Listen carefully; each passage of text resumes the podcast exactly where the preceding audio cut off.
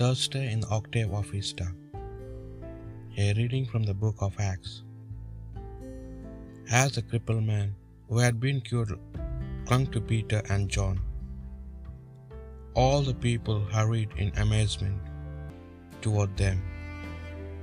The portico called Solomon's portico. When Peter saw this, he addressed the people, You children of Israel, why are you amazed at this? And why do you look so intently at us, as if we had made him walk by our own power or pity? The God of Abraham, the God of Isaac, and the God of Jacob, the God of our fathers, has glorified his servant Jesus, whom you handed over and denied in Pilate's presence. When he had decided to release him, you denied the holy and righteous one, and asked that a murderer be released to you. The author of life you put to death, but God raised him from the dead. Of this we are witness, and by faith in his name. This man whom you see and know, his name has made strong, and the faith that comes through it has given him his perfect health. In the presence of all of you, now I know, brothers and sisters, that you acted out of ignorance, just as your leaders did. But God has thus brought to fulfillment what He has announced beforehand through the mouth of all the prophets, that is, Christ would suffer. Repent therefore and be converted, that your sins may be wiped away, and that the Lord may grant you times of refreshment, and send you the Christ already appointed for, for you, Jesus, whom heaven must receive until the time of universal restoration, of which God spoke through the mouth of his holy prophets from of old. For Moses said, A prophet like me will the Lord your God rise up for you from among your own kin. To him you shall listen in all that we may say to you. Everyone who does not listen to that prophet will be cut off from the people.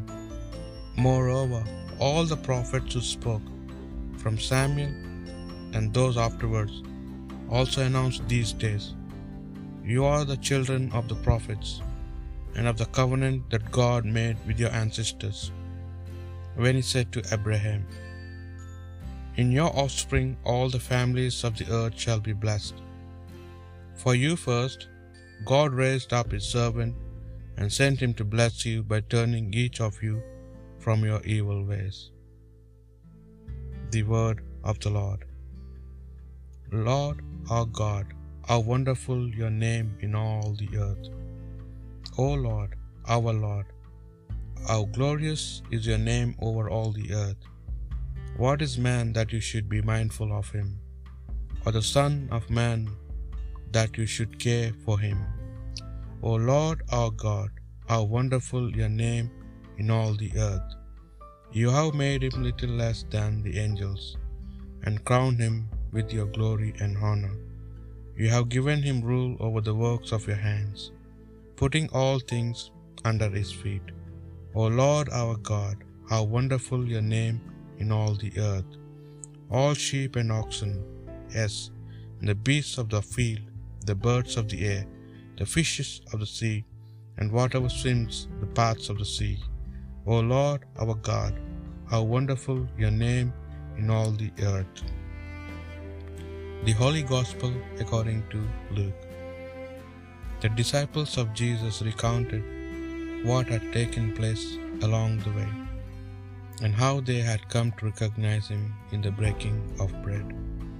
While they were still speaking about this, he stood in the midst and said to them, Peace be with you.